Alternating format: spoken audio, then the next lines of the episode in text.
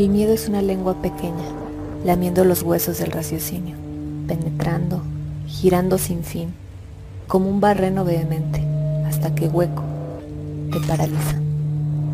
Un pulso de infinitos tentáculos que desde el estómago, órgano por órgano, te va asfixiando. Así que hemos creado un espacio dedicado a contar relatos e historias con un tema en común, el terror. Bienvenidos a Radio Pesadilla, donde las pesadillas comienzan.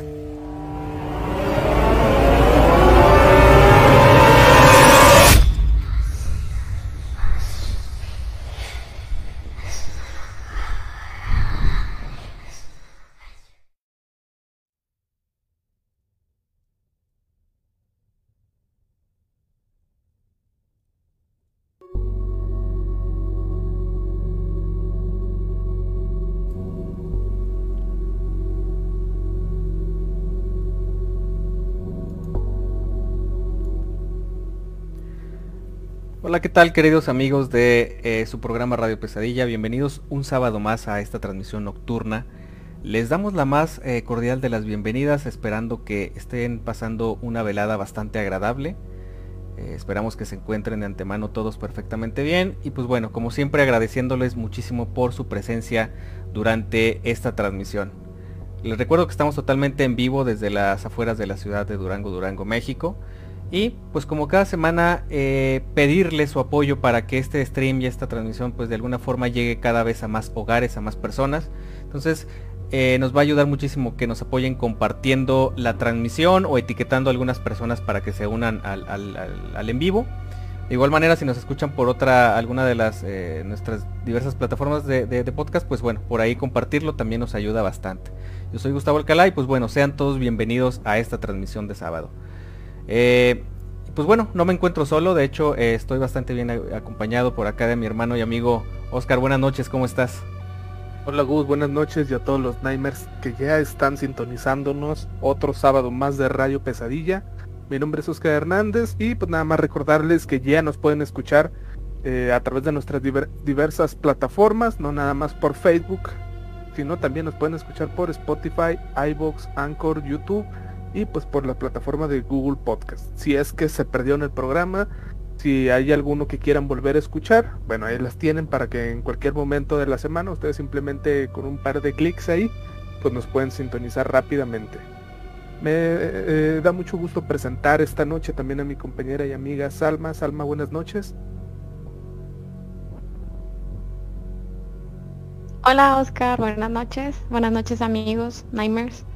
Eh, para mí un gusto estar aquí con ustedes y recordándoles que pues el tema del día de hoy, 11 de septiembre, es eh, nada más para darle dinamismo a esta dinámica, bueno, a, nuestro programa, pero siempre estamos abiertos y aceptando sus relatos para que nos los hagan llegar, aunque no estén relacionados con el tema, pues son bien recibidos y aquí pues nosotros damos lectura a ellos. Soy Salma Contreras y estoy también contenta de tener a mi lado a mi querida amiga Ale. ¿Cómo estás, Ale? Hola, Salma. Muy bien. Buenas noches a todos los que por ahí ya se están conectando. Eh, sí, recordarles que estamos ya recibiendo sus historias a través de WhatsApp, eh, como nos la quieran enviar, ya sea por audio, por escrito, como les sea más cómodo para ustedes con mucho gusto aquí las recibimos y les damos lectura de ser así. Eh, por ahí ya tenemos un comentario fijado con el eh, link para que puedan escucharnos, perdón, para que puedan enviarnos las historias a través de WhatsApp ahí por el chat. Y para los que nos están escuchando vía podcast, eh, pueden enviar sus historias a través del número 52 618 145 5655 o al correo electrónico radiopesadillapodcast.gmail.com Y bueno, ahí tenemos ya algunas personas que se están conectando. Eh, tenemos un primer comentario de Alfredo Piña, un saludo, que dice, buenas noches, muy interesante el tema de hoy. Sí, qué bueno que llegaste temprano. Ok, y, pues bueno, bienvenidos todos aquellos que poco a poco se empiecen a, integrar en esta, en esta velada eh, de terror. Eh, la verdad es que esta noche tenemos un tema bastante interesante y de hecho eh, pues tuvimos de alguna forma esa gran coincidencia eh, de tener transmisión disponible justamente cuando estamos, pues ahora sí que alcanzando una fecha muy peculiar. Yo creo que a lo largo del día muchísimas personas ya han escuchado algunas de las reseñas, algunas de las, de alguna, alguna forma, este, pues digamos, reportes especiales acerca de, un acontecimiento que ya hace 20 años que, ocurrió y se trata de algo con lo que vamos a empezar. Eh, vamos a empezar de la siguiente manera porque yo creo que es importante no solamente recordarlo, sino también entrar un poquito en sintonía con todo lo ocurrido aquella mañana. Eh, el olor de ceniza, el resplandor de los helicópteros en mitad de la noche, los ojos de los muertos observándonos desde las calles empapeladas con sus fotos, eso es lo primero que se viene a la memoria de cualquier neoyorquino que viviese en el apocalíptico Nueva York el 11 de septiembre del 2001. Una ciudad fantasmagórica que parecía, que, bueno, que en este caso parecía tener una herida de muerte, ¿no? Y pues bueno, el 11 de septiembre del 2001 precisamente se produjo una ruptura en la historia de Estados Unidos, un ataque terrorista que tiró por la borda pues una fantasía, digamos, que se tenía en el imperio norteamericano de indestructibilidad. Eh, se rompe eh, eh, en un momento en el que nadie esperábamos que algo de esta magnitud, de este tipo de situaciones ocurriera. Y, pues bueno, es, algo que creo que hasta la fecha ha marcado no solamente la historia de, este país, sino del mundo entero. estamos hablando nada más y nada menos de las Torres Gemelas. estos dos grandes edificios que fueron orgullo de la ciudad de Nueva York y pues bueno, que precisamente hace 20 años que hayan atravesadas por aviones, eh, en medio del estupor y de la incredulidad de millones de norteamericanos, eh, que estaban totalmente en shock durante eh, pues las primeras horas de, este día por la mañana. y pues bueno, el balance de muertos en la zona cero, que es así como se le conoce a este lugar donde se dieron pues a, cabo estos atentados sobre estos grandes edificios, es un aproximado de 2.749 víctimas. Es un aproximado.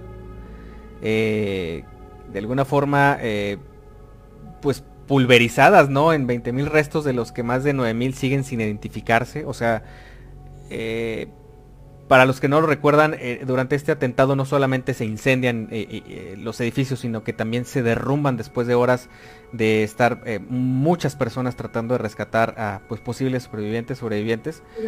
Entonces, básicamente esto, pues es, es, es, una imagen que difícilmente como que podemos hacernos a la idea, pero que es muy atroz. Entonces, fíjense nada más en este dato, son 2.749 víctimas, pero hay restos de más de 9000 que siguen sin identificarse. Entonces, este es un número verdaderamente que se dice fácil, pero no es un número pequeño. O sea, es, de verdad una catástrofe con todo, con todo el sentido de la palabra. Y pues bueno, el día de hoy pues se cumplen 20 años. Eh, actualmente cuatro torres eh, eh, se derrumbaron, hay un memorial, negocios y galerías se edificaron sobre alrededor del agujero. Y pues básicamente Ahorita se trata de un lugar eh, turístico donde pues muchas personas acuden a manera de turistas y, pues de alguna forma eh, visitan este gran espacio que en algún momento pues fue ocupado por estas dos majestuosas torres. Eh, en la actualidad hay una especie como de proyectores lumínicos de alguna forma a manera de, pues de una especie como de recordatorio de en qué lugar se edificaban estas dos torres. Pero detrás de ello creo que hay muchas historias. Obviamente, eh, no tengo que decirlo, pero hubo mucho dolor, hubo mucho sufrimiento, hubo horas eh, obviamente agónicas para muchas personas. Hubo muchas decisiones, eh, yo creo que bastante, bastante apresuradas y con muchísima, ahora sí que, precipitación sobre muchas situaciones que se vivieron ahí. O sea, casos hay muchísimos de sufrimiento y de dolor. Y obviamente, ya lo hemos dicho aquí en este programa, eso marca de sobremanera eh, cualquier tipo de sitios.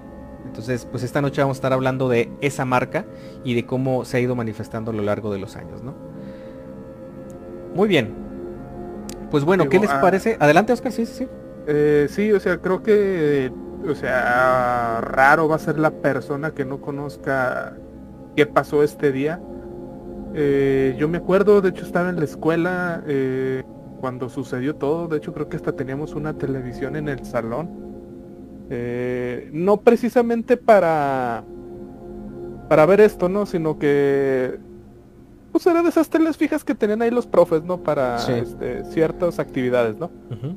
Cuando este cayó la noticia en todos lados y de pura suerte yo creo tuvo señal la televisión porque pues no, no, o sea, una televisión en la escuela, pues no, en aquellos años no era eh, pues común, ¿no? O sea, tenerla en el salón ahí para ver televisión como tal, ¿no? O sea, rara vez llegaba la señal, si es que tenía señal, ¿no? Sí.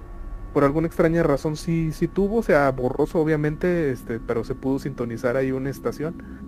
Eh, y eso pues eh, nos permitió estar viendo eh, ahora sí que minuto a minuto qué era lo que estaba pasando, ¿no? Desde eh, no no o que yo recuerdo no me tocó ver cuando impactaron estos aviones sobre las torres, pero sí me acuerdo estar viéndolo, pues ya las torres este, humeando, ya con los dos huecos pues en su estructura, ¿verdad?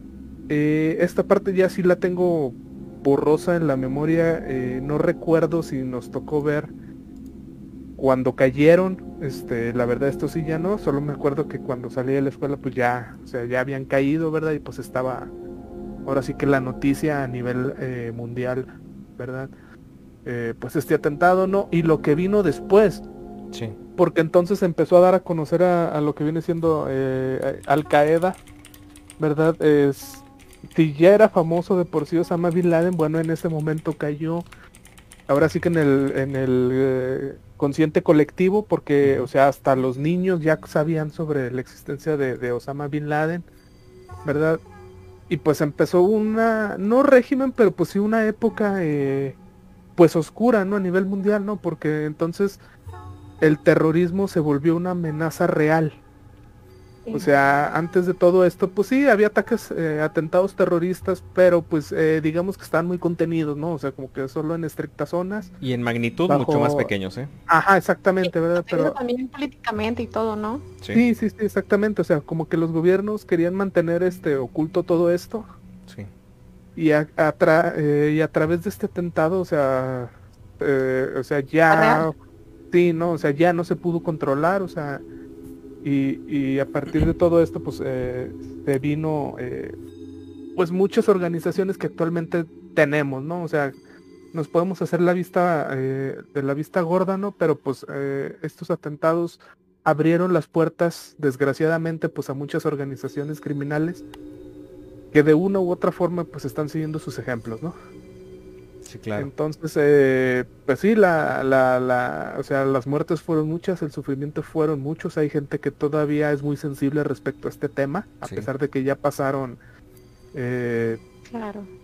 pues bastante tiempo ya, ¿no? O sea, llevan 20, años, ¿verdad? Y todavía eh, hay gente que lo sufre. Sí, sí, no, y todavía, pues, este hay gente que todavía pues sigue buscando indemnización después de todo lo que sucedió. O sea, es... Sí, o sea, políticamente todavía sigue siendo un tema que se sigue tratando. Digo, aparte de, las muertes, pues hubo muchas personas que, que sobrevivieron al atentado, ¿no? Sí. Sí. Y, algo que hay que destacar aquí es, es lo siguiente, para no eh, eh, digo, lo, hago como una especie de, advertencia para que sepan por dónde no va a ir el programa de esta noche. Eh, mucho se ha especulado y mucho se ha dicho, en muchos casos muchas cuestiones se han comprobado acerca de que se trató de una especie de autoataque, ¿no? en este programa no vamos a poner en duda ni vamos a afirmar absolutamente nada relacionado con el tema de la conspiración del, del 11 de septiembre, porque independientemente de la razón, si fue un ataque eh, terrorista, si fue un autoataque para obtener ciertos beneficios políticos sobre Medio Oriente, eh, aquí algo clave es que murió muchísima gente. Sea, eso, eso no lo puedes inventar. Entonces, en este programa nos vamos a estar enfocando precisamente en esa huella oscura que dejó la pérdida de tantas vidas y de manera pues tan abrupta durante la mañana de ese 11 de septiembre del 2001. Entonces, digo, dicho esto, creo que podemos ya ir más o menos teniendo el contexto de qué vamos a estar platicando durante esta noche, ¿no? Así es. Tenemos ahí un comentario de Gerardo Contreras que nos dice, fue traumático y muy triste ver a gente caer desde los edificios. Así es, Gerardo, tienes toda la razón, ¿verdad? Eh, sí, pues, o sea, hay videos, o sea, tal cual, o sea, de, de, tanto de medios televisivos como de gente que en aquellos momentos tenía una cámara en mano. Hay que recordar, o sea, 2001 todavía no existían los smartphones, apenas habían este celulares, ¿verdad? Y, o sea, distaba todavía mucho de tener, eh, pues, las grandes, eh, más bien de tener todo el mundo una cámara en la mano, ¿no? Entonces. Sí los que lograron grabar pues eran porque literalmente tenían videocámaras, ¿no? En la mano, o sea, no, no teléfonos. Sí. Entonces, eh, la resolución pues no es la, la, la, óptima, ¿verdad? Pero aún así son muy evidentes eh, todo lo que... Todo el material. Pues, pasó, exactamente. Sí, todo lo que Ale, yo creo que antes de continuar quisiera hacerle una pregunta, te voy a hacer una pregunta Ale, pero la extendemos para todos nuestros escuchas antes de que sigamos con los siguientes bloques del programa. Eh, Ale, ¿recuerdas dónde estabas y qué estabas haciendo cuando te diste cuenta que estos edificios se habían colapsado o, que estaban sufriendo un ataque?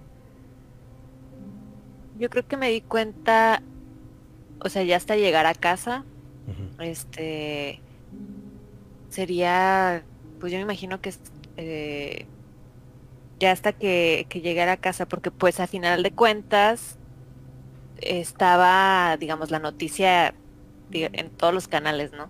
Sí. Entonces, eh, recuerdo si a lo mejor en la escuela llegaron a mencionar algo, pero pues realmente ya de que llegáramos y prendiéramos la televisión, yo creo que hasta ese momento fue eh, cuando realmente me, me, percaté, pues más o menos, ¿no? De lo que estaba pasando, realmente pues estaba chica y lo que sea, pero al final de cuentas sí es algo que, que llama mucho la atención y, cómo reacciona la gente y, pues sí, yo creo que más bien fue hasta ese momento, ¿no?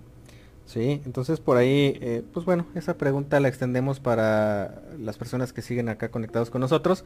Platíquenos qué estaban haciendo, cómo fue su impresión durante pues esa mañana y el transcurso del día, porque básicamente fue un tema que se habló durante semanas, no solamente ese día, pero pues bueno, ahora sí que, ¿qué les parece si seguimos con nuestro primer bloque de relatos? Creo que ya tenemos algunos, ¿verdad?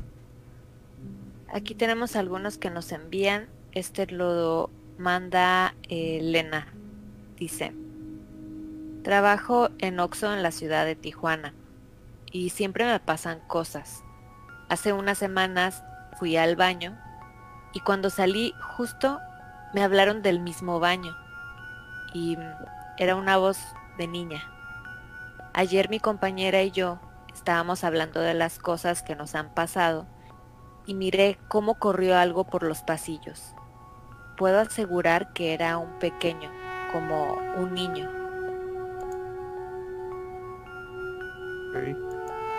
Muchísimas gracias por eh, tu relato, ¿verdad? Eh, no sé, digo, es que por el tipo de, establecimiento eh, dudo mucho, la verdad. O, o, más bien le estoy tirando masa, no, no, no quiero que suene este feo o, o, asqueroso, ¿no? Pero es que por el tipo de lugar yo, yo le estoy yendo más a, una rata, la verdad. Ok. Eh, no, no creo eh, que, que haya algo por ahí raro. Siento yo, ¿no? ajá, exactamente, ¿verdad? Lo que sí se me hace un poquito rarito aquí es que dice que pues se escuchó, ¿no? Que pues como que le hablaron, ¿no? Sí. Aquí ya la cosa dependería de... O sea, ¿qué fue lo que escuchó, no? Porque... O sea, si escuchó literalmente pues palabras, ¿verdad? Entonces aquí hay algo ya extraño, ¿no? Pero pues si escuchó un murmullo, un chillido o algo, entonces digo, no sé, ¿verdad? Pero eh, buscándole la lógica eh, es lo que yo eh, le encontraría. Sí, ahora sí. Adelante, Salma. No, sí, o sea, creo que, que lo que comenta Oscar, pues comparto la opinión.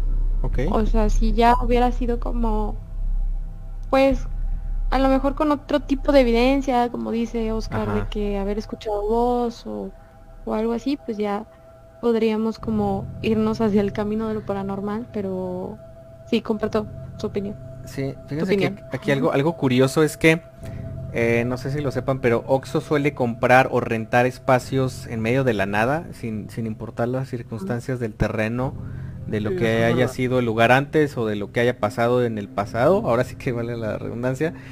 A ellos no les interesa, es como que aquí geográficamente necesito tener una tienda Oxxo y la voy a poner, este, ya, emerge de la nada rapidísimo. Entonces, no sabemos qué cosas pasen en esas o, o- o casas antiguas que derrumban o terrenos que llevan decenas de años este, abandonados. Pero creo que, digo, si le damos un poquito de validez, eh, creo que muchas cosas han pasado en, en este tipo de tiendas que construyen como que de manera rápida, sin, sin un contexto muy a profundidad de lo que ha pasado en esos lugares, de manera, ahora sí que, pues a- hace a- años atrás. Entonces, digo, vamos a darle eh, ahora sí que el beneficio de la duda por ese lado. Pero, pues vaya que aún haya sido una cosa u otra, creo que debió espantarla demasiado por ahí nuestra querida. Sí, no, Elena. o sea, no, la verdad, este, viéndolos por este lado, o sea, la verdad no sé qué es peor, ¿verdad? O sea, si Sí. encontrar una presencia o una rata. Una- Y lo del tamaño pequeño como un niño. No, que bueno, de repente sí puedes ver ratas muy grandes, ¿verdad? sí, Entonces, sí, sí, sí. De, qué horror. Hay, hay de pesadillas a pesadillas. Creo que cada Sí, uno podrá correcto. elegir cuáles le, le- le perturban más. Y creo que tenemos otra, ¿verdad? Sí, esta eh, le envía Luis Barrios. Dice, yo trabajé en una tienda similar al Oxxo en una ciudad de Veracruz. Estuve en dos tiendas completamente diferentes.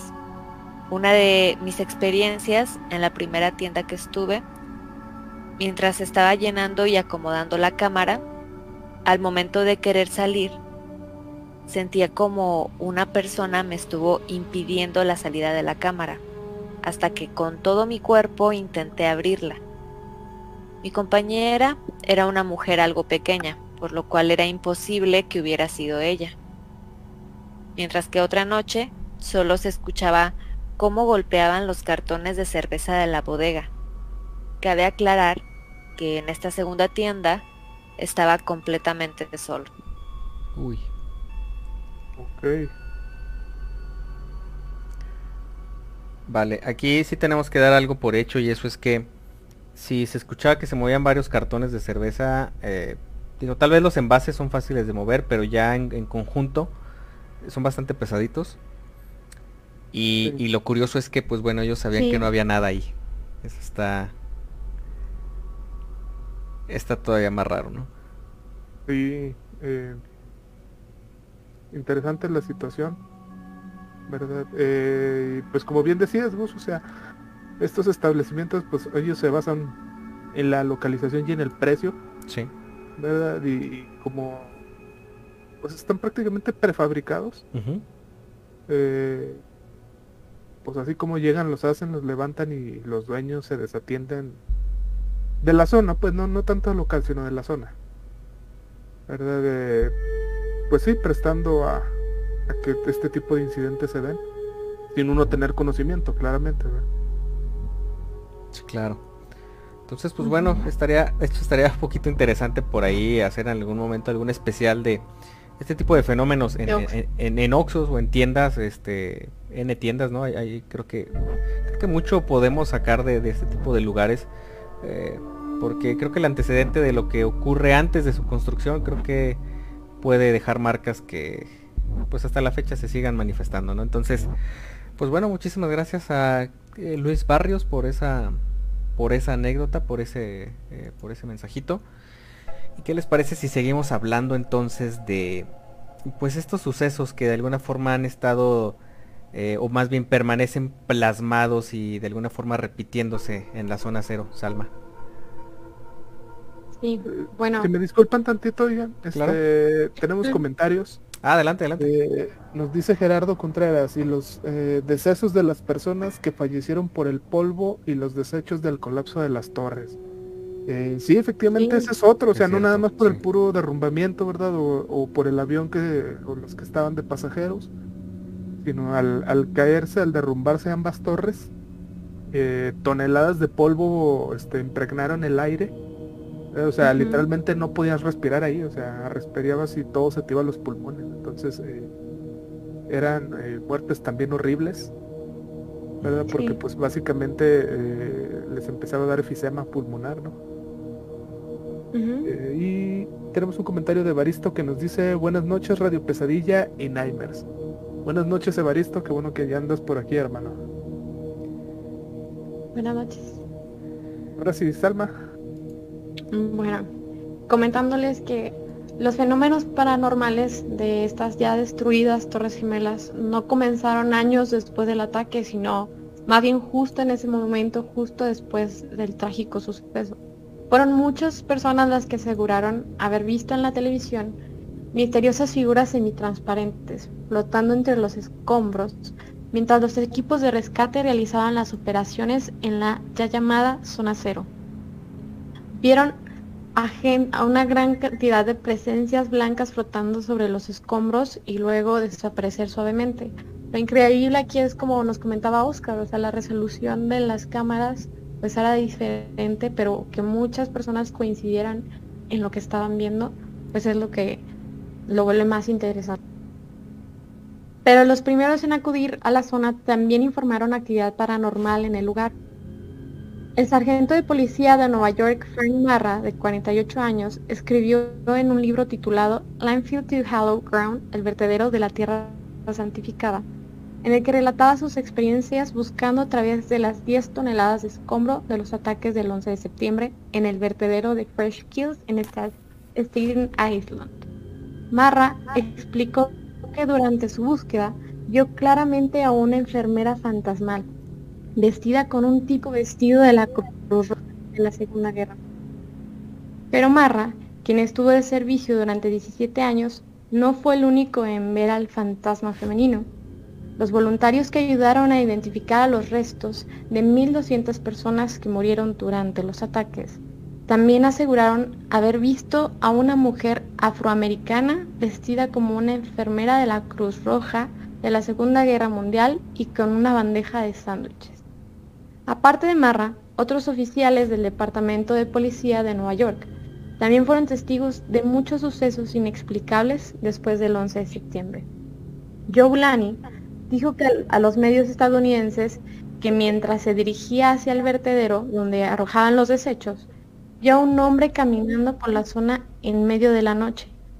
Pues lo primero que hizo fue detenerse para investigar, pero el espectro desapareció ante sus ojos. Y él menciona, sabía lo que estaba viendo. Fue una víctima del 11 de septiembre y era el espíritu de un hombre.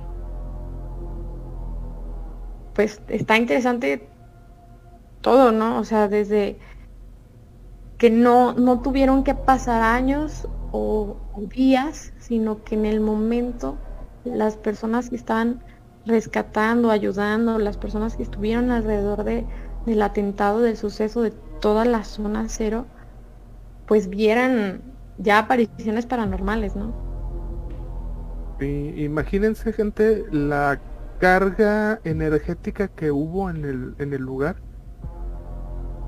para que inmediatamente, o sea, todavía no se despejaban los escombros, todavía no se asentaba el polvo y ya este empezaban a ver estas presencias, ¿no? Eh, siempre decimos aquí, ¿no? Eh, cuando alguien fallece eh, repentinamente, eh, pues muchas veces se quedan con la ilusión de que siguen vivos, ¿no? Sí. Entonces, eh, o sea, no hay mejor ejemplo de, lugar en el que una tragedia así pudo haber pasado, ¿no? Es precisamente lo que pues la gente pudo haber estado viendo, ¿no? Estas almas eh, todavía sin saber qué, qué está pasando, ¿no? Sí. ¿Verdad? Ojo aquí también, eh, lo que se hace súper interesante. Vieron a una enfermera eh, pues con ropa antigua. ¿verdad? Ayudando. ¿Cuántos hospitales no hay y cuántas historias no hay eh, en hospitales precisamente de enfermeras que ayudan a los pacientes, ¿no? Y generalmente los Sí. ven con diferentes, eh, o más bien con antiguos trajes, ¿no? Digo, aquí en el mismo hospital, eh, en el seguro, este, pues han visto, ¿no? Hay, ah, hay presencias, ¿no? De, de- de una de estas enfermeras, ¿no? Entonces, eh, no sé, ¿verdad? Pero yo, yo las interpreto como, como ángeles, ¿no? Que pues eh, están en, en servicio. ¿Ustedes qué opinan, amigos? Y co- como entes que, que realmente vienen a ayudar, ¿no? Dentro de todo el caos, hacer una mano más. Pero sí, qué fuerte. Sí, está, está bastante fuerte esa, esa situación. Eh, y yo creo que algo que, digo, ya lo mencionamos, pero lo voy a tratar de decir con otras palabras para ver si eso nos, nos hace como que también darnos cuenta de la magnitud del, del, momento tan poco esperado que, que se suscitó. Eh, eh, los edificios en las Torres Gemelas había una gran cantidad de, de, oficinas y de corporativos de muchísimas empresas. Había eh, centros uh -huh. comerciales, había estacionamientos en la parte subterránea para todo el World Trade Center. Había eh, personas que iban de turistas únicamente al mirador en, la, en una de las torres, me parece que es la, de la zona norte, le llaman. Eh, o sea, había una cantidad de gente, o sea, que la verdad no tenían ni idea que podía ocurrir esto, no tenían ni idea que, que probablemente iban a, a, quedar atrapados o iban a quedar algunas horas atrapados, eh, pues no bajo los escombros, pero sí durante el incendio, porque acuérdense que primero hubo un incendio tras los eh, impactos de los aviones y mucha gente sí alcanzó a salir. Inclusive me pongo a pensar, hay un documental muy bueno que es de unos bomberos.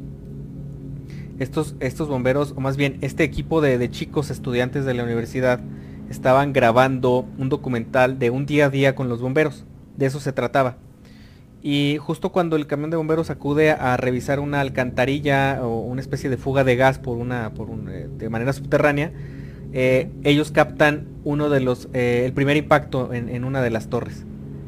Entonces, desde ahí su documental deja de tratarse de eso y se convierte en cómo todo el equipo de bomberos se traslada a ese lugar. Muchísimos murieron. Yo creo que la gran mayoría pues sí pudo salir, pero muchísimos quedaron atrapados ahí, incluyendo los jefes de, de, de, pues, de esa estación. Entonces, les aseguro que ninguno de ellos pensaba que, que lo que sucedió esa, esa, esa, mañana iba a pasar. O sea, ellos no, estoy seguro que no tuvieron ni tiempo ni despedirse, ni, ni tiempo para pensar en tal vez es mi último día o, o tal vez eh, esto se acabe aquí. O sea, entonces creo que esa, esa conmoción a la hora de partir, creo que es lo que es como clave para que muchas de esas entidades permanezcan ahí sin darse cuenta, la verdad, qué es lo que pasó. Entonces, creo que hay muchísimos casos como estos y, y pues bueno, no sé si tengan algo más que agregar o si haya por ahí algún comentario, creo que no, ¿verdad? No, por el pronto no. Miren, por, por ahí um, recuerdo, um, no muy bien si era como una exposición donde de historia, ya, ya habían pasado años de, de este evento. Sí. Y recuerdo mucho que una maestra no, nos platicaba que no solo habían sido las personas, o sea, ya lo hemos mencionado, ¿verdad? Las del avión, eh, los que fueron por escombros, todo esto, sino también hubo personas que en, en su desesperación de no poder salir, uh -huh. eh, pues saltaron por las ventanas. Uh -huh. O sea, realmente la desesperación era tan fuerte, el, el, saber que a lo mejor ya no había otra manera, pues de cierta manera va a sonar fuerte, pero suicidarse, o sea, no, a lo mejor pensar que brincando iban a, a, a caer, pues no sé, si era poca la distancia que tenían de un piso a otro, pues eh, salvarse, ¿no? Uh -huh. Pero si no, pues también qué fuerte el, el, hecho de que, pues no solo fueron muertes así, sino también podría decirse como suicidio, ¿no? Sí. Y, déjenme les comparto un último dato que recordé y que es bastante perturbador. Precisamente en la grabación de, digo ahorita antes de pasar a, a, un par de comentarios que tenemos ahí, eh, eh, en este documental que les comento, eh, los chicos, en este caso los, los, los, estudiantes junto con el equipo de bomberos ya estaban dentro de la primera torre cuando se impacta el segundo avión y empieza a escucharse un ruido estrepitoso extremadamente fuerte, como si fuera un golpe eh, de un marro en el suelo, así lo puedo explicar. Y hay una parte en la que explican, eh, tuvimos que quitar las cámaras de, de esta posición porque esos golpes, esos sonidos, es la gente impactando en el suelo.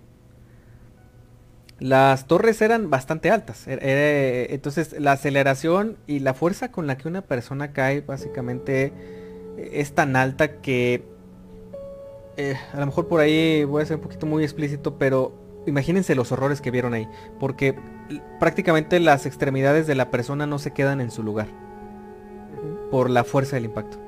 Entonces, creo yo que eso fue una imagen bastante incluso peor a lo que la gente podría imaginarse que pudieran ver en el infierno. ¿eh? Yo creo que fue algo terrible.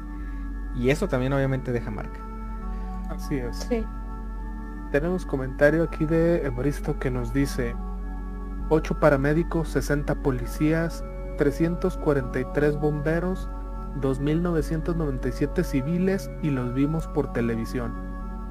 Yo estaba dando clase, me llevé a mi grupo al audiovisual y puse el televisor y nos tocó ver el segundo impacto en vivo. Wow. Impactante, dice. Sí. Sí, así es. Fue un, fue un evento eh, pues muy Impactante. muy horrible, eh, muy fuerte la verdad.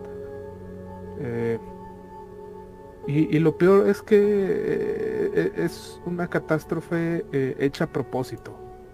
¿Verdad? No es un desastre natural, eh, no es un terremoto, no es este un huracán, ¿no?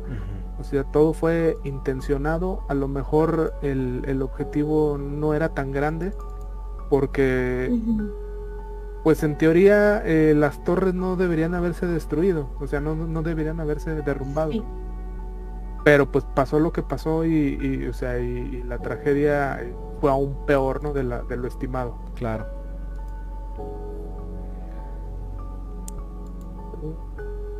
Es todo de los comentarios, sí. Por ahí. Ok, entonces creo que vamos con el segundo bloque de relatos, si no me equivoco. Así es.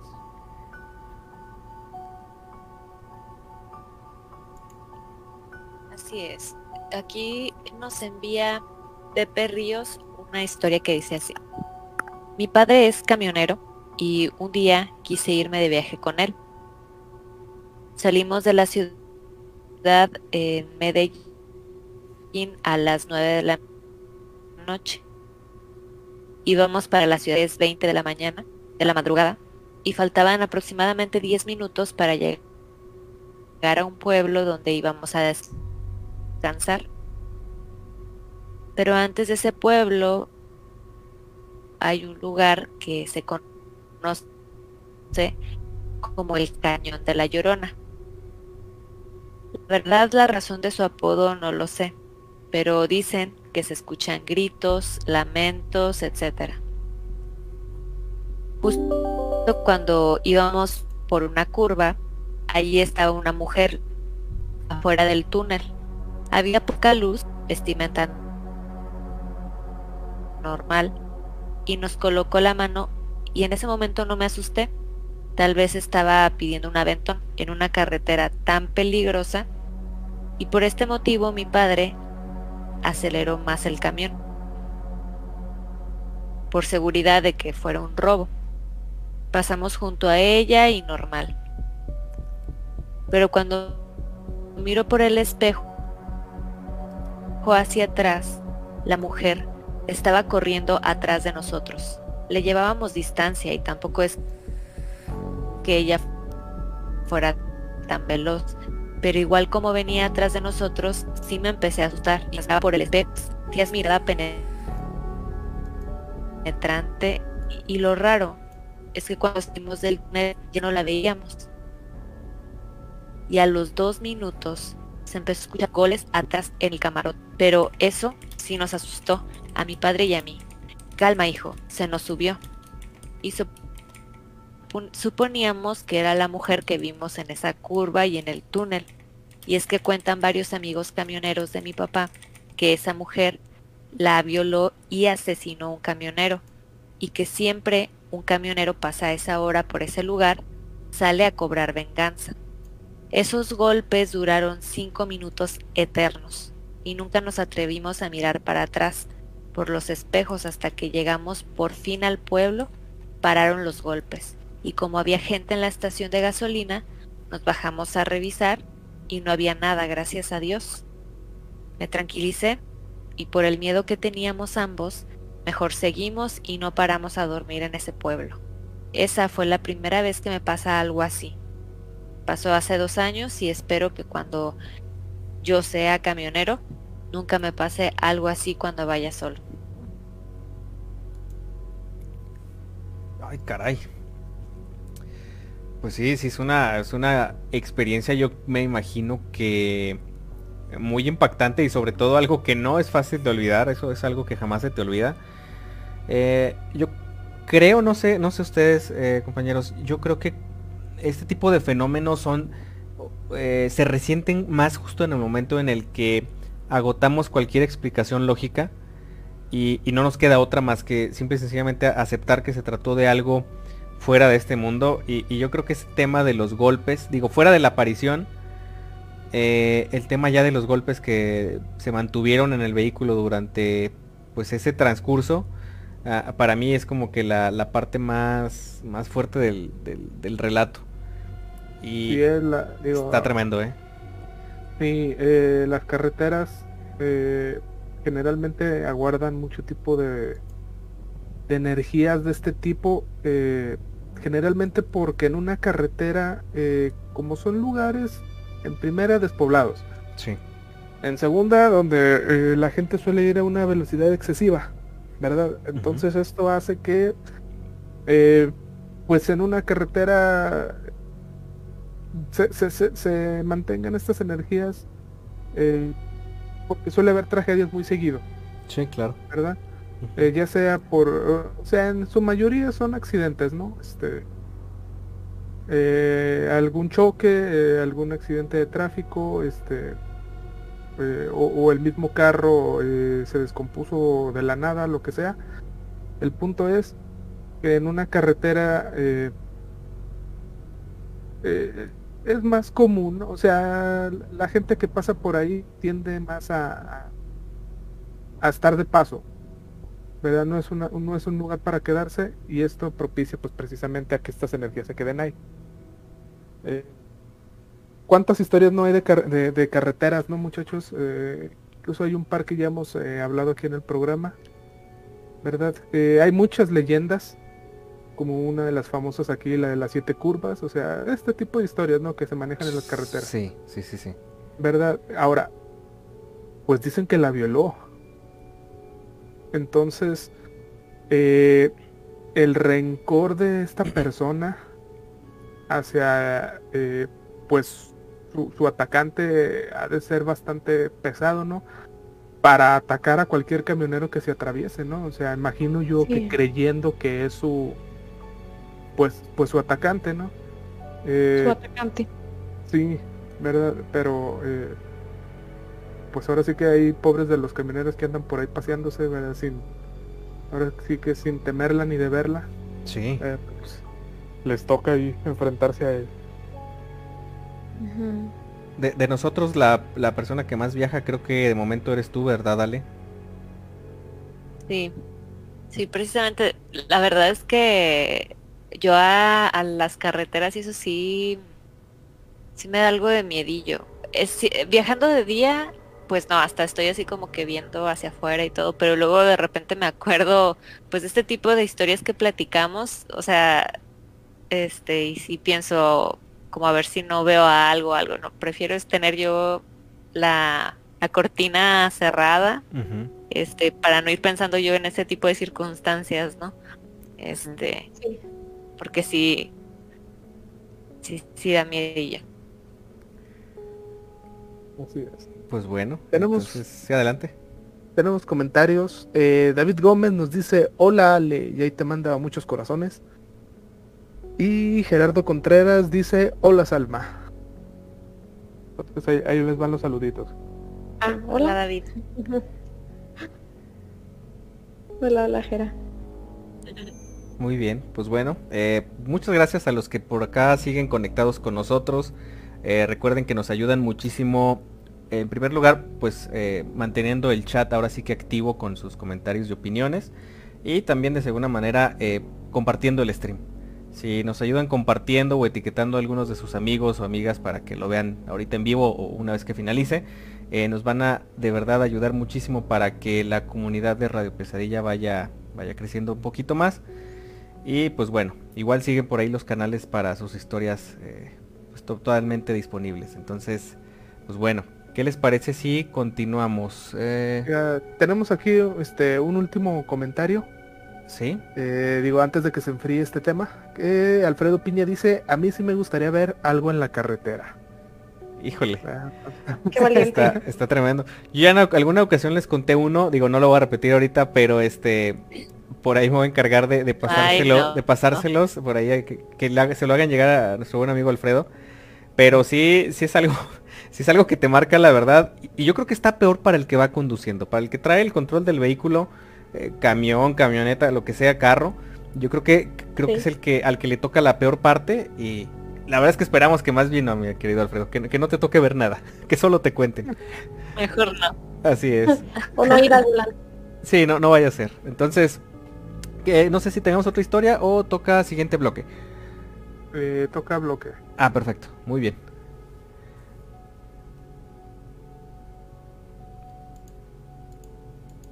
Eh, sí, bueno.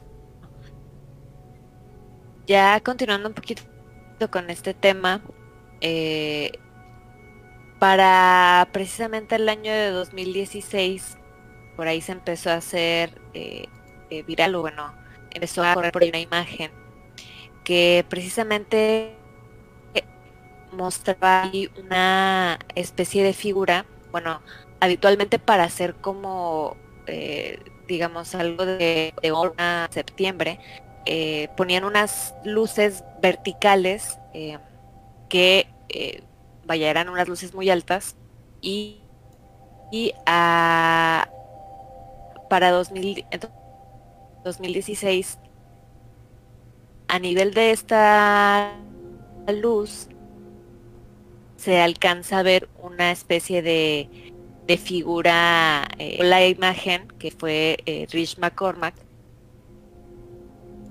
Se encontraba en el pueblo, el, perdón, en el puente de Hoboken, fue el que alcanza a tomar esta imagen. Precisamente este fotógrafo realmente pues no pudo darlo para él y, y lo que él comenzaba a visualizar era, eh, eh, digamos, una imagen de Jesús con los brazos cruzados y se tomó como si hubiese sido una verdadera señal, vaya, eh, angelical. Por ahí este, me parece que Gus nos está haciendo el favor de, de compartirles la imagen. Así es. en pantalla. Y, y, y sí, realmente la fotografía está impresionante. Se ve muy claro. Y eso que es una distancia considerable, ¿no? De- del puente donde está ah, va el fotógrafo y Sí.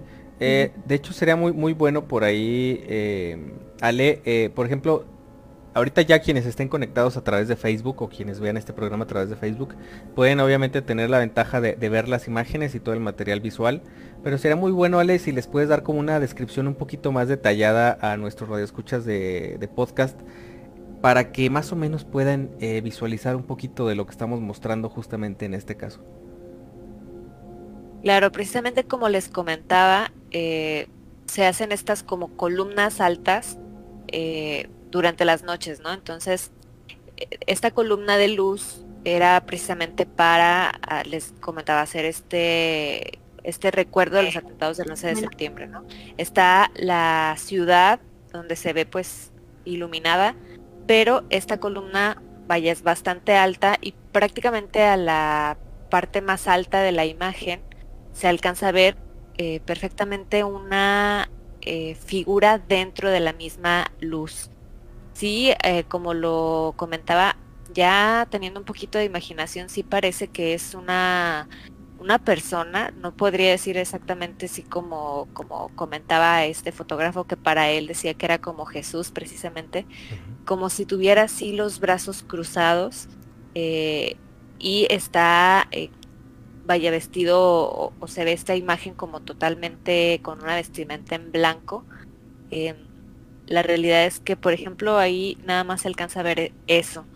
Sí se ve muy claro como que está la figura dentro de la luz, porque a, esta, a este nivel se empieza como a, a ver una luz más tenue, pero justo donde está la imagen de la persona eh, se ve bastante claro. Sí, sí se ve eh, como un torso, ¿verdad? Eh, igual no puede ser nada, a lo mejor es una nube, no sabemos, ¿verdad? Pero eh, pues que la gente lo tomara como una señal de esperanza y de fe. Eh, creo que eso es lo, lo, importante aquí, ¿no? O sea, el, el saber que, que, de alguna forma todo va a estar bien, a pesar de la tragedia y del sufrimiento, eh, pues darle algo de, de, ánimos a la gente, ¿no? Claro. De esperanza, sí. Uh -huh. sí la, la, verdad es que sí es una figura humanoide. Eh, ahora sí que, pues prácticamente yo, yo, creo que cualquier persona creo podría percatarse de que sí se trata de una imagen que sí parece una persona ahí en, lo, en, en el cielo, en la altura.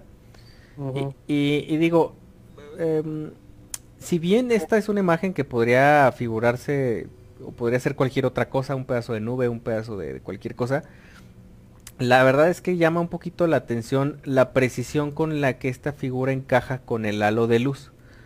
Eh. Digo, eh, sería para mí, yo creo que sería, si es una coincidencia, vaya coincidencias, qué, impresionante y qué precisa es esta coincidencia.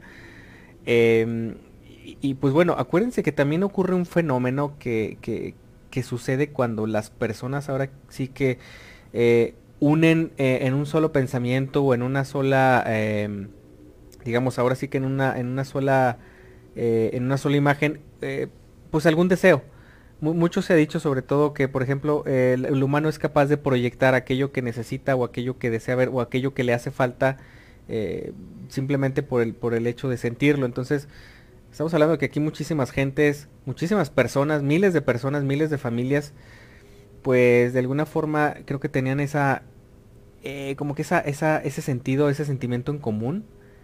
Y, creo que eso es... Un pensamiento. Ándale, como una especie de pensamiento colectivo y creo que eso es suficientemente poderoso como para poder proyectar algo así. Eh, no sé yo si sea Jesús o si sea un santo o si sea un ángel o, o que sea, pero sí es una imagen humanoide proyectada por esa luz y, creo yo que es parte del colectivo. Creo que es, lo que puedo yo como que entender de eso. Pero está impresionante, ¿eh? Si, están en, Spotify o en alguna otra de las, eh, digamos, eh, de, de las plataformas de, de, podcast, dense una escapadita para que puedan ver este, este material que está, está bastante impresionante, ¿no?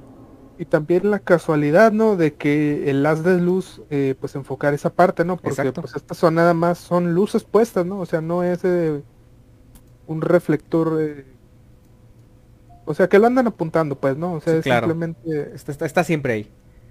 Sí, exactamente. O sea, simplemente apunta hacia el cielo en línea recta.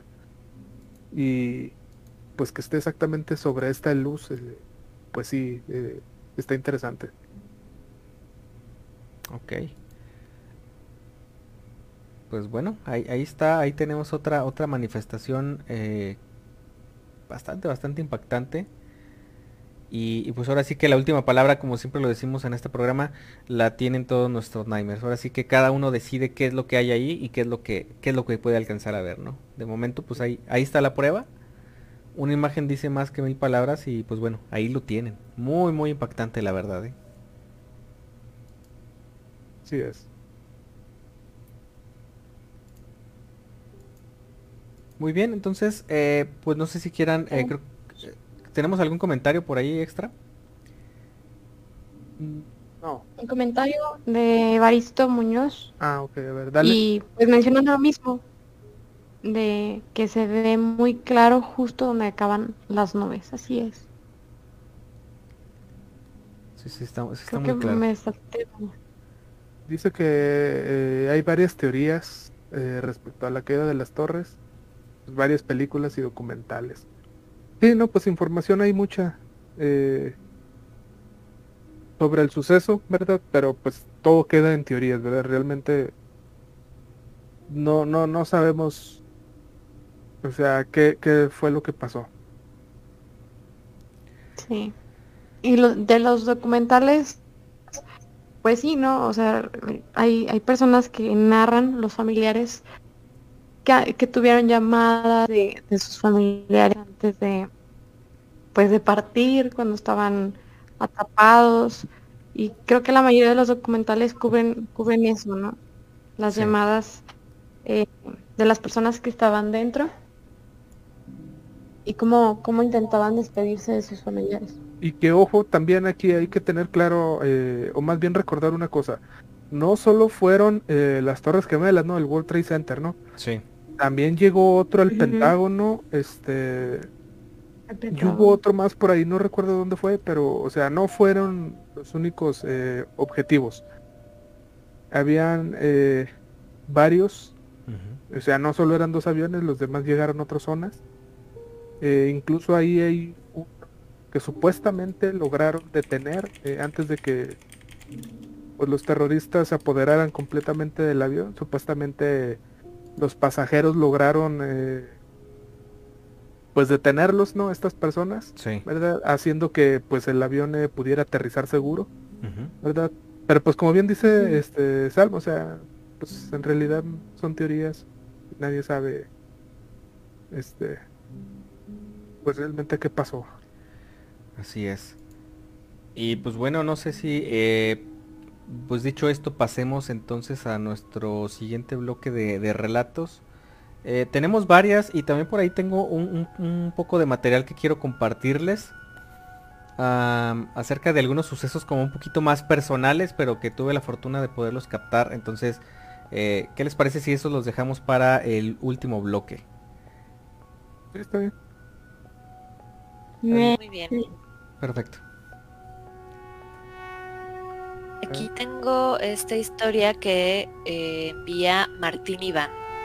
Dice, una vez se me hizo tarde al salir del trabajo. Ya no encontré transporte ya que trabajaba por la zona de Naucalpan. Llegando al paradero de Cuatro Caminos y como la verdad ya no tenía dinero para tomar un taxi hasta la zona de la Marquesa, se me hizo fácil irme caminando. Dije pues son como cinco horas caminando. Fue el peor error de mi vida, ya que me fui por toda la carretera y pues como sucede que al principio te das valor, pero pues conforme vas caminando y adentrándote a las zonas, que no hay nada, literal no hay nada, y empiezas a ver las cruces, algunas eran recientes, muchos accidentes que llegaron a pasar y las almitas en pena que quedaron impregnadas en la cinta asfáltica. No quise pensar en eso, pero Solo sentía que me iba siguiendo algo. No quería voltear y no porque fuera un ladrón o algo peor. La verdad fue una mala decisión y pues ya no quise tomar el turno de la tarde. Recuerdo que llegando casi a la población antes mencionada, llegué con el pelo erizado y todo de color blanco.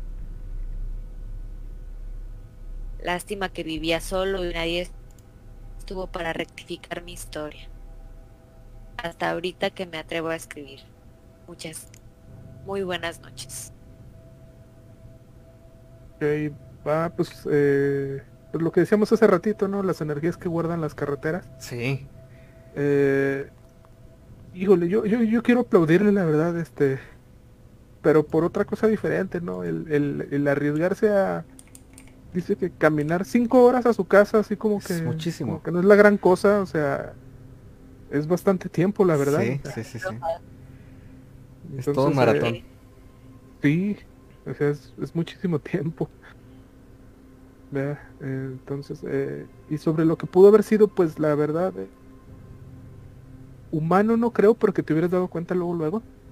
Luego, luego escuchas las pisadas, este, o murmullos, o platican, digo, es mucho tiempo, ¿no? Como para no hacer ninguna clase de esos ruidos. Este, pero sí, eh, eh, pues sí, yo coincido contigo, este, hay algo, algo, un ente, lo que sea, pues andaba por ahí. No sabemos si te andaba cuidando o si eh, quería hacer algo, o sea, pero pues sí, traías compañía, amigo. Bueno, ahí está. Y ahora sí que eh, haciendo un poquito a un lado la sugestión, el tema de la sugestión, que, a veces también ocurre, a veces uno se mentaliza y, se autosabotea. Eh, sí, sí, sí hay antecedentes, muchos expertos hablan acerca de que las energías, eh, a veces en algunos, eh, digamos, en algunos momentos de coincidencia logran también percibir a las personas. Ah, o sea, no solamente nosotros los vimos, los, nosotros los vivos los vemos a ellos, sino que también ellos a veces se percatan de que hay personas ahí. Y eso les llama muchísimo la atención a las entidades, eh, sin importar de qué tipo sean. Entonces, pues eh, no, no, descartemos hacer daño. Claro. Por curiosidad. Por mera curiosidad, pero no descartemos que sí por ahí se haya, pues ahora sí que ganchado una, una de estas entidades de, pues de, cada la persona que nos manda esta historia.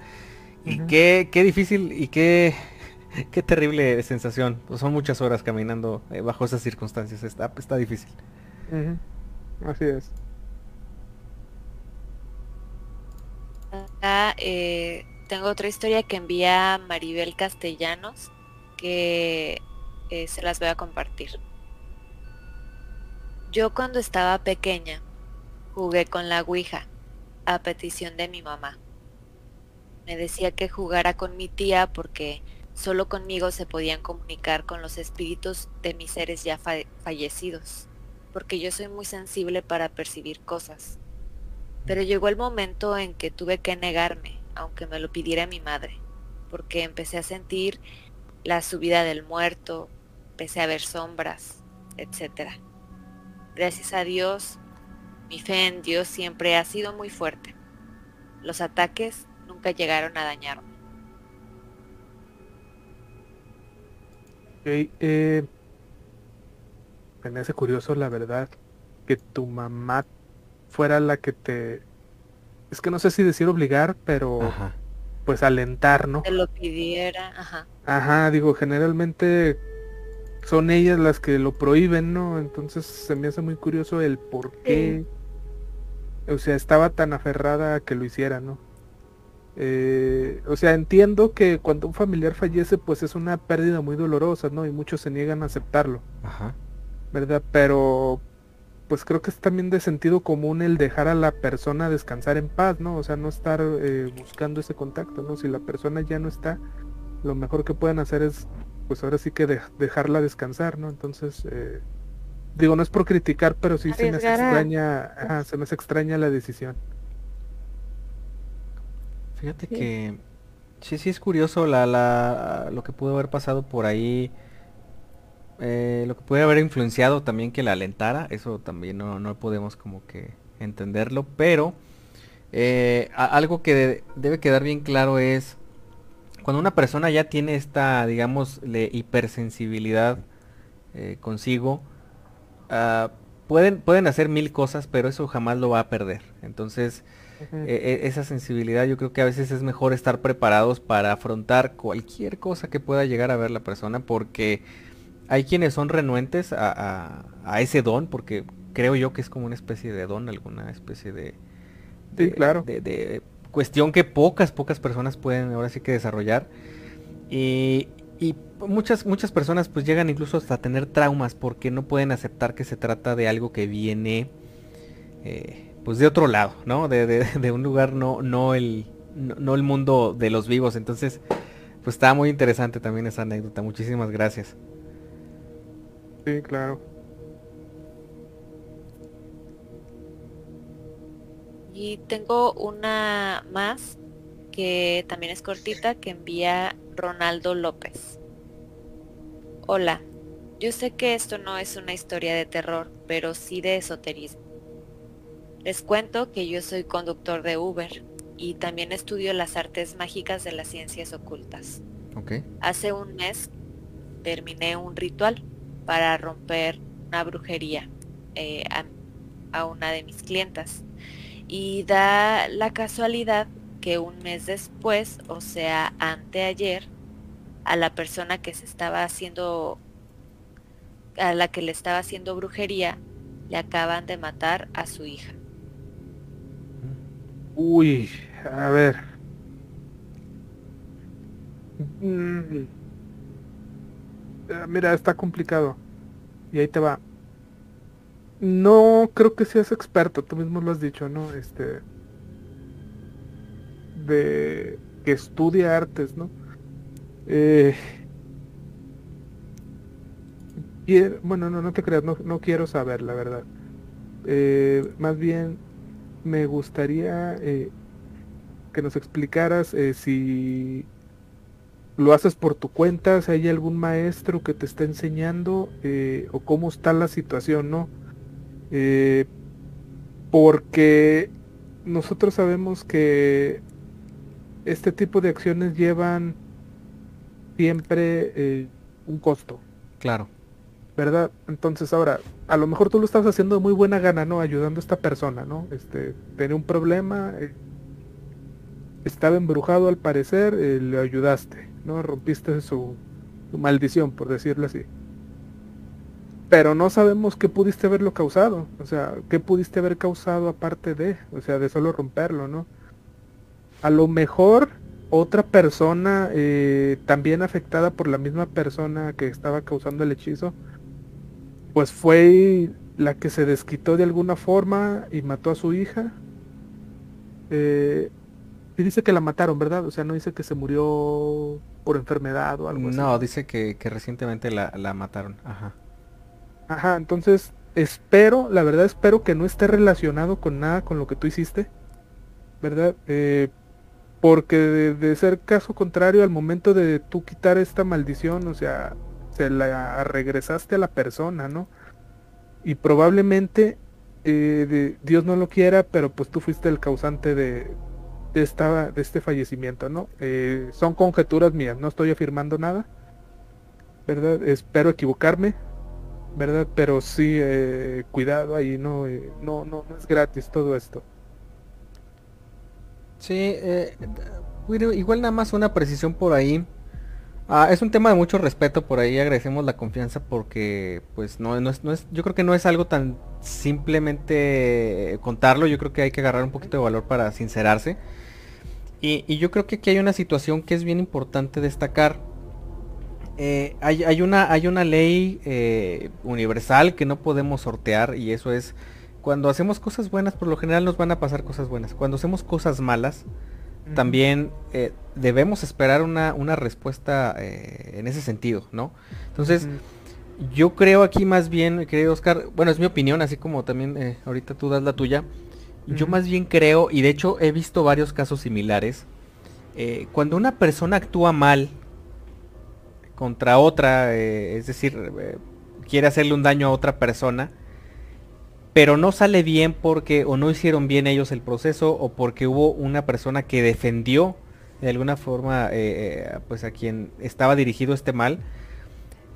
Pasa que eh, estas entidades que se encargan de hacer estos trabajos obviamente no se van a quedar con un siempre no se hizo no probablemente esta, la persona a la que se quería afectar probablemente prometieron eh, pues esa, ese fallecimiento o esa persona tras fallecer era la promesa que se le iba ahora sí que entregar a esta entidad pero al no concretarse pues obviamente la entidad necesita cobrar lo que le pertenece.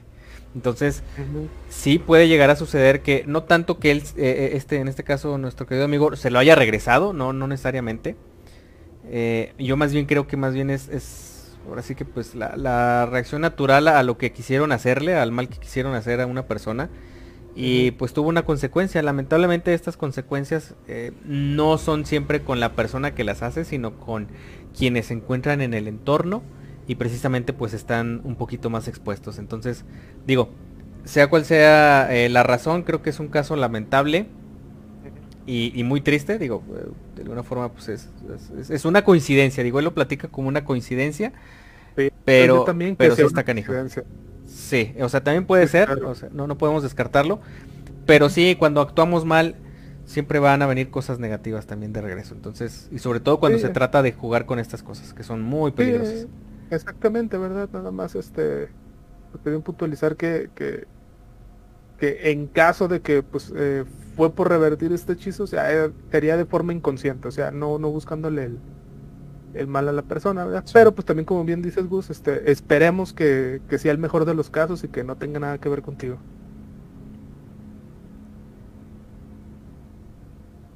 Muy bien. Bueno, pues, eh, pues continuando, ¿no? Con, este trágico día. Adelante.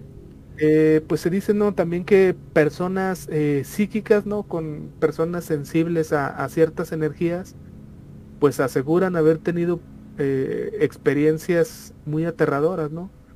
Eh, incluso una reconocida medium eh, de Estados Unidos llamada Mary St. Clair, pues ella dijo que se vio obligada a finalizar una visión de las torres pues antes del atentado, ¿no? Porque era realmente horrible, ¿no? ella cuando empezaron a caer los avionazos, por su cuenta empezó a, indagar, ¿no? En, pues ahora sí digámoslo en el, mundo espiritual, viendo qué pudo haber pasado, ¿no? Y fue eh, pues tal el horror que vio, o sea, que precisamente premonició eh, pues el, final trágico que tuvo todo, que, o sea, eh, del susto literal dejó de, de, ver, ¿no? Según una publicación en su propio blog, Underworld Tales, pues después de tener la visión, se vio a sí misma mirando la cabina de un avión, ¿verdad? Y los pasajeros de frente a ella estaban rodeados con una extraña luz blanca, ¿verdad? Eh, eso lo detalló esta misma persona, Mary Clay. Eh, había documentos precisamente de su propio blog eh, en donde detallaba esto, ¿verdad? Ahora, pues no, no podemos, o más bien no hay evidencias ni prueba de corroborar que precisamente tuvo estas visiones, ¿no? O sea, pudo haberlas escrito después del atentado, ¿no? No lo sabemos, ¿verdad? Eh, sin ningún tipo de expresión en sus rostros, eh, pues dice que lo que vio eh, esta persona, Marie Clair, todo el, el, pues ahora sí que todo el tiempo en el que transcurrió la tragedia, ella asegura haberlo visto en pocos segundos, ¿no? En su cabeza. O sea, que estaba en esta especie de trance y como si se tratara de un sueño, o sea, a velocidad rápida, pudo darse cuenta de, lo que estaba pasando, de lo que iba a pasar, eh, incluso las personas que supuestamente iban a fallecer, pues las empezó a ver con una especie de luz blanca, o sea, eh, algunos semitransparentes, ¿verdad? Eh, pues previniendo lo que estas personas pues ya, ya no iban a estar eh, vivas en un futuro próximo, ¿no? Eh, y también hay un caso muy, muy interesante, ya lo hemos tocado aquí también. Eh, el famoso profeta Nostradamus, ¿no? Ah, que también se, ya ves que una de sus profecías más famosas, pues supuestamente predecía este día, ¿no? Este 11 de septiembre. parafraseando su, pues su verso, ¿no? Pues básicamente dos aves de metal iban a chocar en estructuras eh, parecidas o, gemelas, ¿verdad? Pues causando el horror, ¿no? Eh, al igual que, como decíamos al principio, se desató toda la onda terrorista, pues también por este mismo incidente, pues se desató lo que viene siendo eh, una, una ola de, de, psíquicos, ¿no? De profetas. Sí. Pudo haberle atinado Nostradamus, no sabemos, a lo mejor es mera coincidencia, tampoco lo sabemos, ¿verdad? Pero lo que sí es verdad es eh, que empezaron a salir muchas personas afirmando haberlo predicho, ¿verdad? Eh, la mayoría pues fueron, eh, ¿cómo se dice? Pues fueron probadas sus, sus, sus profecías, ¿verdad? Y pues obviamente la mayoría salió que estaban mintiendo, que eran charlatanes, ¿verdad? Pero aún así hubo una persona, eh, no recuerdo ahorita el nombre, y disculpen, ¿verdad? Pero eh, esta persona asegura haber eh, escrito en uno de sus sueños, o más bien tuvo un sueño muy, muy interesante, lo escribió en su diario, en el que precisamente un 11 de septiembre este, un edificio caía, según su sueño, ¿verdad? Nunca especificó cuál fue, o sea, nunca puso literal las Torres Gemelas, sino que simplemente en su sueño un 11 de septiembre eh, se derrumbaba un edificio, eso fue parte de su sueño, ¿no? Entonces cuando ocurrió la tragedia, eh, pues fue un shock muy importante para esta persona, ¿no? Eh, pudo haber sido coincidencia, sí, puede ser, ¿por qué no? ¿Verdad? Pero pues, pues de que hubo pues cierto pues grado de profecía, pues, pues ahí estuvo. Sí, claro. Ok. Pues bueno, muy interesante este, este aspecto porque Eh, yo, yo al menos creo que, digo, de no ser una coincidencia, eh, el hecho de que haya tantas similitudes con algunas de las profecías más antiguas a, este evento, la verdad es que es, lo que lo hace un poquito más, eh, más impactante. Digo, no, no descarto que las profecías de gente moderna sean igual de precisas o que haya gente iluminada que puede ver estas cosas, pero sí creo que, pues si, no, si nos damos a una profecía de hace siglos, obviamente va a ser algo un poquito más impactante que, algo que dijeron pues personas de nuestra actualidad, que siguen vivos en la actualidad, ¿no? Entonces, eh, por ahí tenemos un comentario, dice nuestro querido buen Alfredo Piña, dice, los Simpson también lo predijeron. sí, hay un episodio de los Simpson. Ok. Eh, no, pero no, no, no podría afirmar la fecha, ¿no? Ahí sí, si alguien se la sabe, está ahí por favor, coméntelo. Pero si hay un episodio de Los Simpson donde se ve un cuadro eh, de las Torres Gemelas precisamente echando humo. Y eh, a pie de, cuadro eh, trae la fecha 9-11. ¿Verdad? Pero bueno, aquí, o sea, el episodio es real. O sea, busquen imágenes y si las van a encontrar. ¿Verdad? Ahora, la fecha de emisión del episodio, esa sí ya es la que no, no puedo sí, confirmar, no, está complicado. Ajá. o sea, si salió antes del, de la fecha, entonces ahí sí este, está, está pues muy interesante la profecía, ¿no? Pero pues si sale después de la fecha, pues ahí está hecha con toda la intención. Ok. Pues bueno, pues ahí, lo tienen. Eh, adelante, Ale. Creo que se cortó un poquito. No, no, no, comentaba que eh, sí sería interesante saber la fecha. Sí, creo que eso sería clave, ¿verdad? El tema de la fecha, sí tienes toda la razón. Eh, por ahí se los vamos a estar compartiendo en alguna publicación de nuestras redes para que... Sí, ya me escuché. Sí, ya, ya todo bien. Em, entonces, eh, pues bueno, no sé si antes de, concluir este tema vamos con... bueno, todavía tenemos un bloque más, ¿no? Y un poquito vamos a platicar un, poco más acerca de, de este lugar. No sé si, si quieran que vayamos con relatos o cómo andamos de tiempo, mi querido Oscar. Eh, pues ya vamos llegando a para eh, finalizar el episodio, entonces, ¿qué les parece? Este, si pasamos a, a, tu caso, Gus. Ok. Lo que está pasando, yo creo que en tu casa y con eso finalizamos. ¿Cómo ven? Ok, está, está perfecto. Eh, bueno, por ahí para los que a lo mejor no, no, hayan escuchado capítulos anteriores, pero eh, tengo aproximadamente un año y medio que me mudé a, pues al lugar en el que vivo ahorita. creo que ya son, no sé si año y medio o dos años ya. Pero bueno, e, el punto es que desde que se eh, realiza la, mudanza no ocurre nada, es una casa común y corriente dentro de una pequeña privada, no, no hay ningún inconveniente. Pero el único detalle es que conforme han ido pasando los meses se han ido manifestando varias cosas. Así, en super resumen, una de las eh, cuestiones que se han suscitado más comúnmente es que apagan las luces. Más bien, encienden luces de la parte eh, de la primera planta, de la planta baja, encienden eh, luces de manera indiscriminada sube las escaleras y cuando regresas porque se te olvida algo, ya están otra vez algunas este, luces prendidas.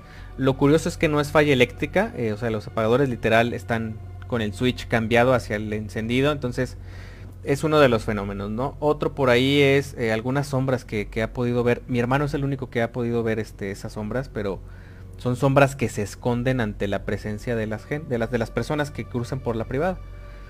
Eh, otra de esas cuestiones, digo, nada más para, para meterla así rapidísimo en contexto, es que eh, se, encontraron en algún momento unas marcas de pies sobre, sobre una de las habitaciones, unas marcas de pies pequeñitos, pero con una posición que lo vuelve como si una persona pisara mal o como si tuviera alguna especie de, problema motriz en sus piernas y, y, caminara de una forma muy peculiar. Entonces, eh, esas marcas obviamente duraron unos segundos, se fotografiaron y después eh, se esfumaron, ¿no? Se, desaparecieron totalmente.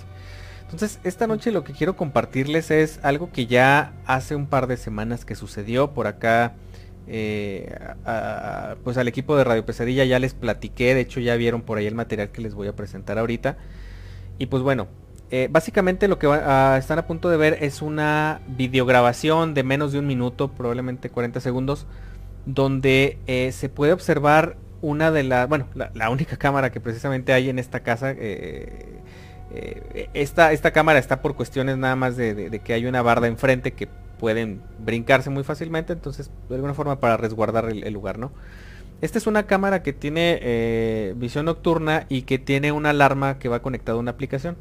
Entonces cuando detecta movimiento a partir de ciertas horas empieza a mandar notificaciones con una, digamos, con un pantallazo, con una captura de pantalla de, de lo que está pasando en ese momento, ¿no? Entonces, eh, mi hermano es el que se percata de esta, de esta situación porque le empiezan a llegar muchas alarmas, como si hubiera mucha actividad dentro de, la, de, la, de este espacio que es como una cochera. Y entonces él abre la aplicación para ver lo que está eh, en ese momento en vivo sucediendo en la cámara y se percata de esto que está a punto de, ver. Entonces, bueno, ahí va. Esta es la, camarita, por ahí ya la deben de estar viendo. Eh, quiero que pongan muchísima atención en la secuencia porque de momento no se ve nada raro. Eh, están todas las luces apagadas, está absolutamente todo oscurecido. Pero si se fijan en, uno de los bloques que se encuentran casi, eh, pues más o menos en el centro, pues empieza, resulta que empieza a tener como una especie de brillo momentáneo, como si una luz proveniera desde abajo del, cuadrito y pues empieza a, aumentar esa luminiscencia, dura unos segundos encendido y posteriormente se vuelve a disolver en la misma oscuridad de la noche. Entonces, esto ocurrió por cerca de más de, yo creo que unos 5 a 7 minutos aproximadamente, una y otra vez.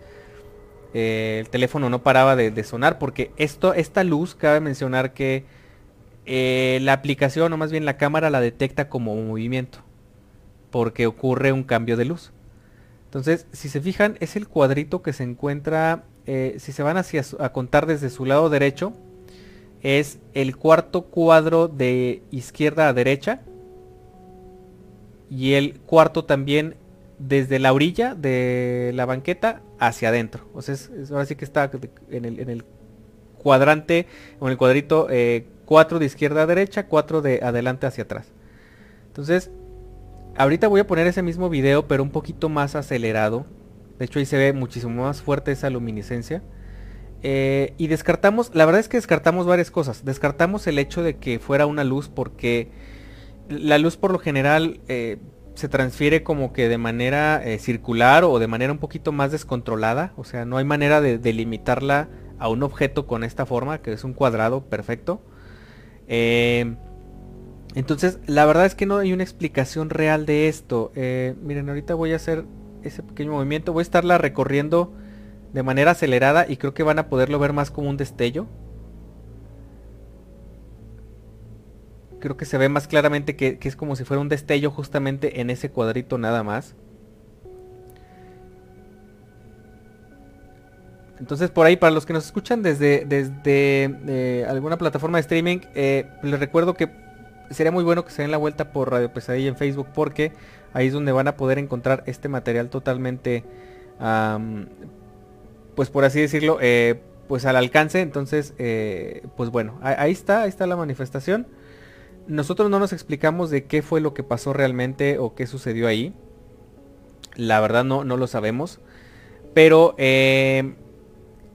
ese día es algo que sucedió y no se volvió a repetir nunca más. O sea, nada más pasó esa noche. Y, no volvió a suceder, ¿no? Entonces, hasta aquí, no sé si tengan alguna opinión, compañeros por ahí, radio escuchas, Ahora sí que el espacio es, bienvenido. Eh, no sé tú, ¿ustedes qué opinan?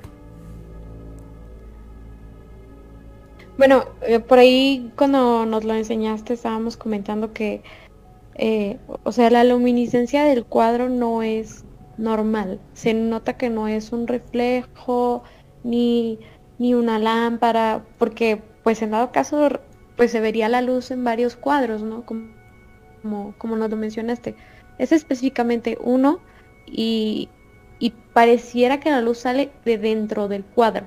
O a mi parecer así es. Como si de dentro, eh, eh, no sé, o sea, salir a la luz. Y, se ve perfectamente fuerte, o sea, va aumentando el brillo y va aumentando el brillo y de repente se apaga para después pues que todo exactamente el cuadro, o sea, perfectamente no se sale nadita del cuadro, pues tenga esta luz tan tan fuerte, ¿no? Sí. Sí, sí eh, pareciera que Digo, como yo le, llegué a comentar a Gus, y, más que nada mi, conocimiento es basándome en leyendas, ¿no? Claro. Eh, podría haber oro ahí enterrado, ¿no? O si no oro, al menos algo de valor, ¿no? Eh, porque bueno, hay, hay eh, casos, hay leyendas de precisamente luces que aparecen en ciertos lados en casas generalmente antiguas, no, no, no, no tengo idea pues cuántos años tendría eh, de construida tu, casa, Gus. Sí. Eh, pero eh, siempre que aparecen casos donde hay una luminiscencia extraña que no hay de dónde proceder, ¿verdad? Bueno, las leyendas terminan en que hay oro por ahí enterrado, ¿verdad? Entonces, yo digo que vayamos por un pico y, a ver qué encontramos. Pues mira, eh, la verdad es que sí está, digo, es algo, es algo raro porque eh, lo juntamos junto con los otros fenómenos que ya les conté ahorita como que súper rápido. Eh, ahorita estaba poniendo como que en, cámara rápida para que vieran los destellos como, como sí, o sea, es una diferencia bastante notoria. Y, pero hay otro, hay otro material que precisamente creo que se captó anoche. Eh, déjenme, se los comparto de una vez. Y es precisamente este que está aquí. Eh, lo que ven ahorita en pantalla es, eh, perdón, lo que ven ahorita en pantalla es básicamente cómo se ve eh, la aplicación, ¿sale? Es, la pantallita de, la aplicación de, de, la videocámara, no, no tiene mayor, mayor ciencia. Y básicamente estas son las notificaciones así como llegan. Te llega una notificación con la hora, minuto y segundo. Te dice cuál cámara fue y, te manda como una especie de screenshot, ¿no? Una, especie de, pantallazo de, de algo así. Entonces, lo que recibimos fue esta notificación que está aquí. Donde, eh, déjenme, ahorita lo voy a poner marcado, pero este es como que para que vean de dónde viene la notificación o qué es lo primero que vemos. Eh, esto es lo que nos manda la, aplicación, ¿no? Entonces, de entrada yo no vi nada cuando la chequé en la madrugada. Eh, bueno, en este caso ya amaneciendo, eran 5 de la mañana. No me percaté de nada así como raro porque aparte estaba medio dormido y, lo único que hice pues fue minimizar la aplicación y, tratar de descansar. Pero ya cuando en la mañana siguiente eh, estoy desayunando y, me puse a ver ahora sí que lo, que capturó la, la cámara en la madrugada, me percato ya con mayor detalle de lo siguiente. Hay una segunda fotografía, déjenme la, ponemos. Que sería... Bueno, esta es como que la fotografía con un poquito más de, más de detalle.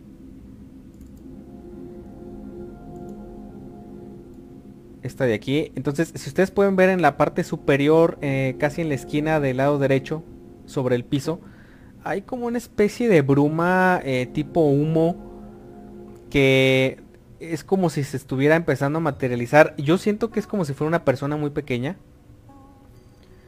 aunque pues igual y no tiene forma, muchos tal vez no le van a ver forma, pero yo creo que es como si se estuviera condensando una especie de humo. En primer lugar, a las 5 de la mañana no hay manera de que haya humo en ese lugar.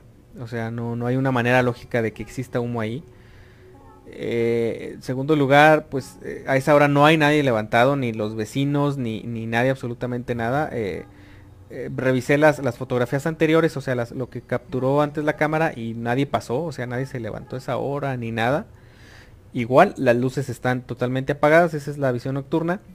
Y la otra cosa interesante que de hecho detectó, detectaste tú, ¿verdad, Oscar? Eh, cuando les pasé las imágenes, es como un pequeño circulito, un pequeño, un pequeño punto de luz roja, de luz roja, de luz este en el centro eh, casi junto al cuadrito de donde estaba la luminiscencia. O creo que es el mismo, ¿no? Creo que es el mismo. Es el mismo cuadro. Es el mismo cuadro, el, 4 de adelante, de arriba hacia abajo y 4 de izquierda a derecha es el mismo cuadrito. Es el mismo eh, cuadro. Eh, exactamente es el mismo cuadrito, tienes toda la razón, Oscar. Y, básicamente ahí hay una esferita de luz.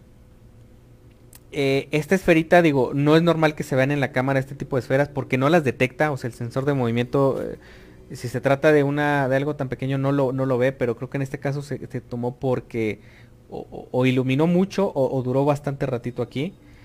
Y hay una, una tercera fotografía que, quise yo tomarle como que la, captura para podérselas mostrar, que es de este mismo lugar, pero eh, unos minutos después.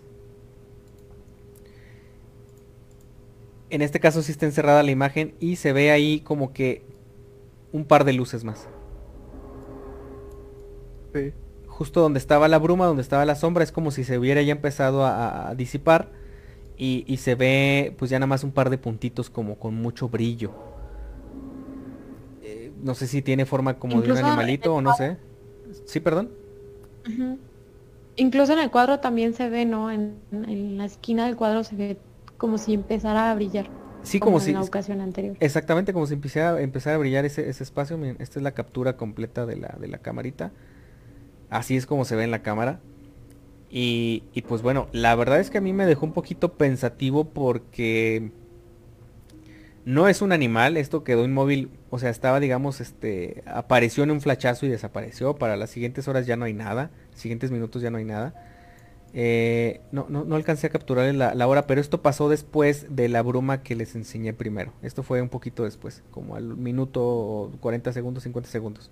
Entonces, pues bueno, siguen apareciendo cosas. Ese es, digamos, lo que quise compartirles esta noche. Eh, que pues bueno, en torno a este espacio, que es como que el pórtico o la cocherita o la entrada, no sé cómo le quieran llamar ustedes, pues han estado apareciendo, además de ese fenómeno de las luces, pues otro tipo de como configuraciones de materia eh, a través de humo, a través como de estas luces extrañas, eh, o pues de la forma misma que les enseñé al principio, ¿no? Entonces, creo yo que todo va relacionado con, con, el tema de las luces y de las sombras que ha visto eh, pues uno de mis hermanos. Pero pues hasta el momento no, no tenemos alguna explicación. Pero pues bueno, ahí lo dejamos y esperemos pronto tener algún poquito más de, de información, a lo mejor de, de, lo que había antes en este lugar, porque creo que es bien importante siempre conocer el, contexto del, espacio. Entonces, eh, creo que hay algunos comentarios por ahí. Así es. Eh, nos dice Evaristo, eh, hablando de lo, de la predicción de los Simpsons del 9-11, dice, la primera vez se dio en el año 1993, en el episodio número 12 de la temporada 4, Marsh versus Monorriel. El segundo fue en el primer episodio de la temporada 9 en, 1997 que se llaman Nueva York versus Homero. Entonces ahí lo tienen, en dos veces se, se dio el, pues un poquito de la profecía, ¿no? De pues de que los Simpson este profetizaron, ¿no? Este el incidente. Este atentado. Claro. Eh, nos comenta ahora sí ya, eh, Baristo, pero respecto a tu caso, Gus, dice, se ve que la luz sale de manera radial del azulejo, o sea, eh, hacia afuera. Y si, y, y, si es posible que exista oro, pero si no te toca a ti, será carbón. Le toca al que lo ve, pero es la cámara la que lo ve. Sí, o sea, no somos nosotros lo que, los que lo hemos percibido, eso es cierto. Ajá, y dice, se ve muy clara la niebla en diferente posición y eso te iba a decir eh, del punto de luz en el mosaico. Del mosaico. Fíjense que nos llega un mensaje también por WhatsApp eh, donde nos comentan, eh, dice por acá, dice, dice que, el tema de cuando hay un, mineral de este tipo y que tiene demasiado tiempo enterrado es cuando suele irradiar este tipo de gases, pero que esos gases suelen ser no luces, sino como si fueran, en este caso, humos o llamas de colores. Eh, la verdad es que pues en la cámara no pudimos ver si se trata de color o la luz irá de con color o sin color. Eh, como hay una barda frente a este espacio y no hay vecinos que vean a este lado, eh, no hay como un testigo que nos pueda decir, oye, ¿se ven luces o se ven llamas o se ven cosas? La verdad no, no, nadie nos ha dicho nada hasta, hasta el momento. Pero también nos manda por acá en un comentario que eh, creo que le halló forma de una señora pequeñita a la, bruma esa que, aparece por ahí. Y dice que probablemente pueda que esté una persona enterrada o en esa casa o cerca de este espacio. Entonces eso ya, ya no está tan alegre, ya no, no, me alegra tanto el hecho de que pueda ser así. Quedémonos con el oro. Prefiero la idea del oro, digo, aunque no lo saquemos, eh, es un poquito más agradable, pero pues bueno, coincidiría por eh, la forma de las pisadas, que yo, creo que en alguna ocasión les vamos a subir un pequeño clipcito juntando eh, todo el material que tengo de, del lugar donde, donde vivo, incluida la fotografía de las pisadas y todo esto, pero pues bueno, de momento creo que le dejamos hasta aquí este caso y pues ahora sí que les iré, eh, les iremos mostrando poco a poquito si es que se llega a captar algo más de, material pues de este, de este curioso caso, ¿no? De momento todo tranquilo en la casa, solamente pues que la camarita sigue haciendo su chamba, ¿no? Pues ahí lo tienen. Eh, pues yo creo muchachos que sería eh, ahora sí ya momento de despedirnos por esta noche, ¿verdad? Eh, darles ahora sí que mis agradecimientos a todos los Nightmares que se quedaron escuchando el programa hasta esta noche, que pudieron ver ahora sí que de, con sus propios ojos eh, las evidencias que aquí nos trajo Gus, ¿verdad? Eh, hacerle la invitación también a todos los que nos están escuchando en, en, formato podcast, ¿verdad? Y también a nuestros timers aquí presentes, que si en cualquier momento ustedes se acuerdan de una anécdota eh, no importa que no sea suya, que le haya pasado a su tío, a su papá, a su abuelito, a quien sea, y quieren hacérnosla llegar, bueno, tienen dos opciones, ¿no? Nos la pueden hacer llegar directamente a nuestro WhatsApp 52 618 145 5655 o eh, al correo electrónico radio pesadilla podcast arroba gmail.com.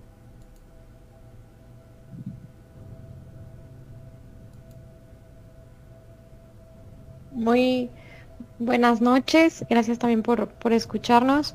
Recordándoles que nos pueden escuchar este episodio, los episodios anteriores, en nuestro podcast en Spotify, iBooks, Anchor, YouTube y Google Podcast. También haciéndoles hincapié que por ahí si nos están, si escucharon específicamente este capítulo en alguna, bueno, en versión podcast, en versión audio, pues se den la vuelta en Facebook para que puedan apreciar pues las imágenes que estuvimos compartiendo en el episodio del día de hoy. Ale. Muchas gracias a todos los que estuvieron acompañándonos. Saben que los estaremos esperando la próxima semana con un nuevo programa preparado para todos ustedes. Gus.